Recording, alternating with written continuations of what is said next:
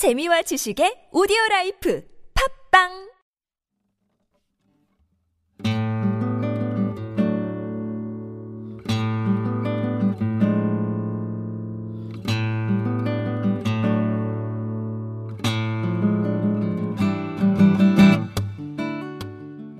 참나원 다섯 번째 시즌입니다.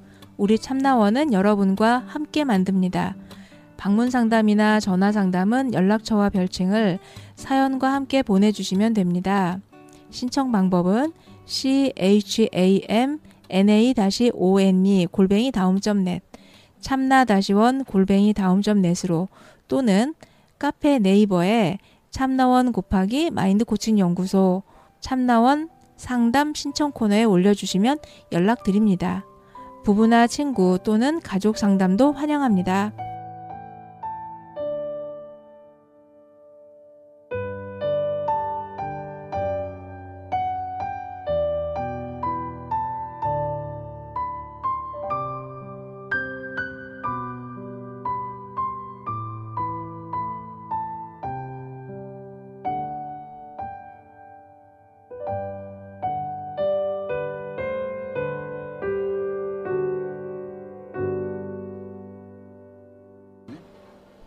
이쌤의 일기장.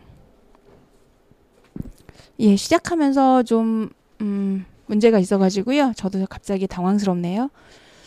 네, 오늘은 한 여자의 삶에 대해서 잠깐 얘기를 나누고 싶어서, 어, 준비해 봤습니다. 1954년 7월 13일 죽어간 멕시코의 한 여성 화가. 아마 이쯤 하면 아시는 분도 계실까요? 프리다 카를로라고 하는 멕시코 화가이자 혁명가였던 한 여성입니다. 이 가을에 문득 왜 이 여자가 생각이 났었는지 저도 어, 잠시 좀 머물러 있게 되더라고요. 얼마 전, 음, 몇 해, 작년인가? 그쯤 된 것 같아요. 그 프리다 카를로 전을 한다고 굉장히 커다란 대형 현수막이 걸렸었고, 그리고 그 전에 영화 프리다라고 하는 음, 영화를 본 적이 있었는데 그 영화를 보고 나오면서 음, 굉장히 그 투지가 불끈 생겼다고 할까요? 아니면은 그 앞이 좀 막막했다고 할까요? 여러 가지 복합된 감정으로 음, 내게 남았었던 프리다 카를로의 인생에 대해서 잠깐 얘기를 좀 나눠보고 싶었습니다. 프리다라는 말은 독일 말로 그녀의 아버지가 독일인인데 평화라는 뜻이라고 합니다. 그러나 그 일생 동안 그녀의 이름에 그녀의 삶이 도달한 적은 거의 없었지요. 그녀의 삶은 차라리 전쟁이었고 형극이었습니다. 일단 그녀는 6살 때 소아마비를 알아 오른쪽 다리를 절게 되었는데 이 정도만 됐어도 안 됐다고 혀를 차는 소리가 들리기 마련이겠지요. 부모 입장에서도 가슴 아픈 일이고 하지만 프리도, 프리다 카를로의 인생에서는 소아마비 정도는 감히 명함도 내밀지 못하는 그냥 아주 간, 가벼운 것이었습니다. 의사를 꿈꾸던 18살의 어, 여학생 프리다 카를로는 학교에서 사귄 남자친구와 함께 버스를 타고 가다가 큰 사고를 만나게 되지요. 교통사고가 나면서 아마 버스하고 전차가 부딪히는 그런 사고였었는데 교통사고가 나면서 버스 손잡이 철봉이 그녀의 몸을 관통해 버렸고 복부를 뚫고 국부를 관통해서 허벅지에 구멍을 내는 어마무시한 사고로 근 아홉 달 동안을 기부스 한 채 천장만 바라보고 있어야만 했었답니다. 그 망연하고 답답한 기간 그녀는 그림을 그리기 시작했지요. 천장에 매단 거울에 자기 자신 거, 천장에 거울을 매달고 거울에 비친 자신을 보면서 움직일 수 있는 손만 움직여 그림을 그렸답니다. 이후 그녀는 평생 수많은 자화상을 남기게 됐고 병상에서의 자화상은 그 시작이었다고 합니다. 음, 나는 나를 그린다. 나는 혼자이기 때문에 혼자이기 때문이다. 내가 제일 잘 아는 내 그림의 주제는 바로 나다. 기적적으로 그녀는 걸을 수 있게 되었지만 마치 꼬리를 내주고 다리를 얻은 인어공주처럼 걸을 때마다 뼛속 깊이 파고드는 고통에 시달려야만 했다고 합니다. 어, 일찍이 멕시코 혁명이 그러니까 1910년이죠. 혁명 때 에밀리아노 자타, 자파타의 혁명군들에게 음식을 제공해주며 응원하던 어머니의 영향, 영향이었는지 그 사회주의에 매료되게 되죠. 그는 멕시코의 망명한 쿠바 혁명가와 교분을 쌓기도 하고 그 혁명가의 애인이었던 사회주의자 사진작가인 티나 모도티와 우정을 쌓으면서 티나의 소개로 어, 바로 지금의 현재의 남편이었던 그 시절 그 시절의 현재 남편이었던 어, 디에고 리베라를 만나게 됩니다. 디에고 리베라는 멕시코의 위대한 화가이고 사회주의자이고 혁명적 미술가라는 그런 이름이 붙었지요. 리베라가 그녀의 그림을 보고 프리다의 작품에서 예기치 않은 표현의 에너지와 인물 특성에 대한 명쾌한 묘사, 엄, 진정한 엄정함을 보았다. 잔인하지만 감각적인 관찰의 힘에 의해 더욱 빛나는 생생한 관능성이 전해졌다. 나에게 이 소녀는 분명 진정한 예술가였다고 격찬합니다. 그러나 리베라가 감탄한 것은 그녀의 그림보다도 그녀 자체였다고 생각합니다. 스물하나의 앳된 프리다와 마흔셋의 아저씨 리베라는 곧 결혼하게 되지요. 사람들은 뭐라고 얘기했냐면 코끼리와 비둘기의 결합이라고 반대하며 부모도 두 손을 반대했다가 그러나 어느 날 결국에는 부모도 두 손을 들게 되었지요. 프리다 자신이 얘기한 바대로 버스 사고 이후에 두 번째 대형 사고라고 합니다. 둘은 서로 열렬히 사랑했고 서로에게 상처를 주고받지 않은 음, 예술적 동료가 될 수도 있었지만 그걸 방해한 것은 리베라의 가공할 만한 바람기였다고 합니다. 리베라의 별명이 식인귀였는데 해부학 교실에서 인육을 먹어봤다는 아주 그의 그 그로테스크한 자랑 때문도 있었겠지만 진짜 이유는 워낙 많은 여자들과 닥치는 대로 관계를 맺었기 때문이라고 합니다. 프리다의 동생까지도 그 바람기의 희생양이 됐으니 프리다의 고통은 어마어마했겠지요. 언젠가 프리다가 리베라에게 그림을 하나 보냈는데 그 그림이 어떤 그림이었냐면 침대 앞에서 웃옷을 피로 물들이고 한 남자가 이렇게 말하고 있다고 합니다. 침대 앞에 서 있는 남자가 자신의 저고리를 피로 물들인 채 하는 말이 그냥 몇 번 칼로 찔렀을 뿐입니다. 판사님, 스무 번도 안 된다고요. 이렇게. 아주 정확하지요. 프리다가 자신의 감정을 표현한 아주 그 얘가 아주 콕콕 와 닿았습니다. 그러나 프리다는 음, 리베라를 열렬히 사랑했고 리베라도 프리다를 떠나려 하지 않았대요. 프리다는 품고 싶지만 품어지지 않는 남편과 아이에 대한 갈증, 사고 때문에 임신, 임신을 할 수가 없었거든요. 그런 갈증으로 갈증을 그림으로 풀었고 또 자신의 정치적 신념을 관철시키는 운동가의 열정으로 보충했지만 음, 아이러니컬하게도 그녀에게 가장 큰 에너지의 원천은 디에고 리베라, 프리다의 남편이죠. 그녀의 사랑은 이 정도 되면은 불가사의하기까지 하지 않나요?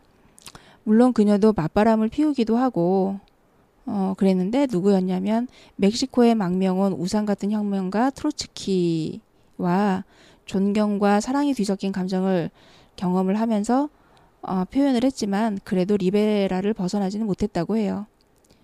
그녀를 결정적으로 무너뜨린 것은 리베라의 이혼 요구였는데 어, 리베라 프리다의 일기에 항상 쓰여진 말이 나의 아이 디에고, 나의 약혼자 디에고, 화가 디에고, 나의 연인 디에고, 나의 남편 디에고, 나의 친구 디에고, 나의 어머니 디에고, 나의 아버지 디에고, 나의 아들 디에고 이렇게 쓰면서 그 남편에 대한 마음을 표현했었는데 이혼 요구는 아마 삶의 기둥이 부러졌던 느낌을 주지 않았을까 싶어요. 이혼을 하고 난 이후에 고통스러운 1년이 지나고 어, 그녀를 잊지 못한 리베라가 다시 돌아왔다고 해요. 그녀는 또 그를 받아들여 주죠. 배알도 없죠. 여자 관계 정리와 서로의 독립성을 인정하는 조건이었는데 리베라는 그 약속이 채 가시기도 전에 다른 여자의 침대로 또 뛰어들고 말았답니다.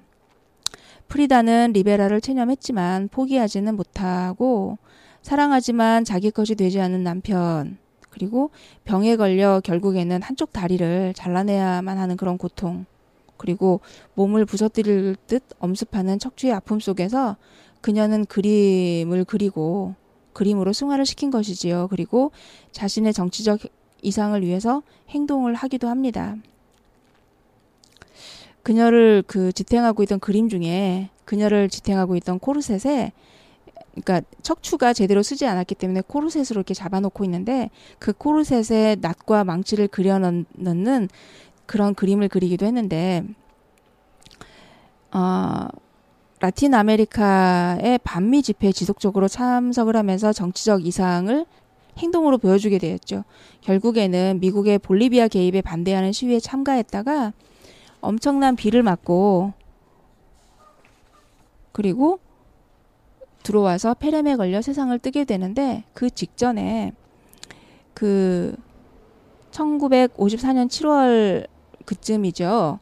카를로가 당신을 빨리 떠날 것 같다라면서 한 달 남은 결혼 이슈 25주년 기념 은혼식 선물을 리베라에게 먼저 주고 그리고 그날 새벽에 카를로는 폐렴의 증세가 악화돼서 고통과 고독을 끝내면서 47년의 슬픈 생을 마치게 됩니다.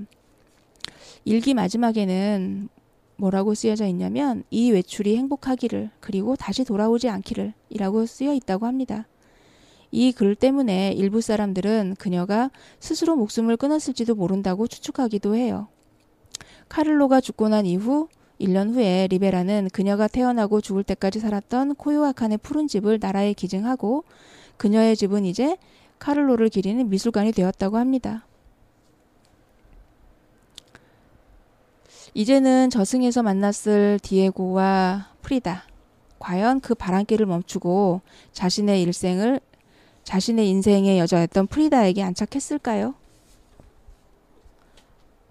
이런 일련의 과정을 겪으면서 프리다 저는 영화에서도 이 프리다의 인생을 보면서 어떤 느낌을 가졌었냐면 그런 고통과 고독과 슬픔이 그에게 커다란 작품과 그리고 정치적 이상을 행동으로 옮길 수 있는 움직이게 하는 음, 원동력이 됐을지 모르겠지만 한 여자로서 그냥 한 남자의 사랑을 받을 수 있는 그런 그런 마음은 그 여자에게 어떻게 남아 있을까라고 하는 그런 마음이 함께 들었답니다.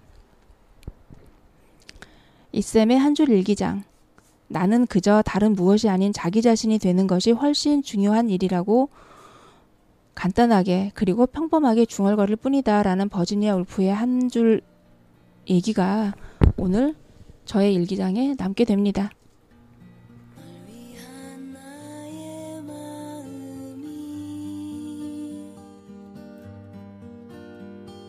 이제는 조금씩 식어가고 있어. 하지만 잊진 않았지. 수많은 겨울들 나를 감싸 안던 너의 손을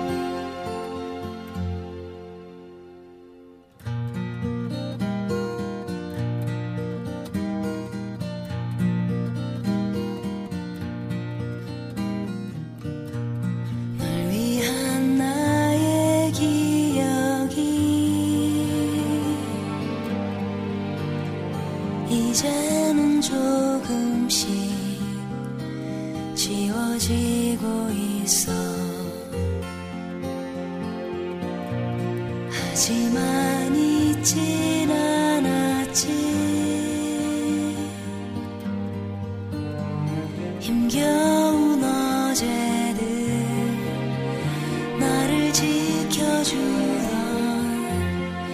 너의 가슴.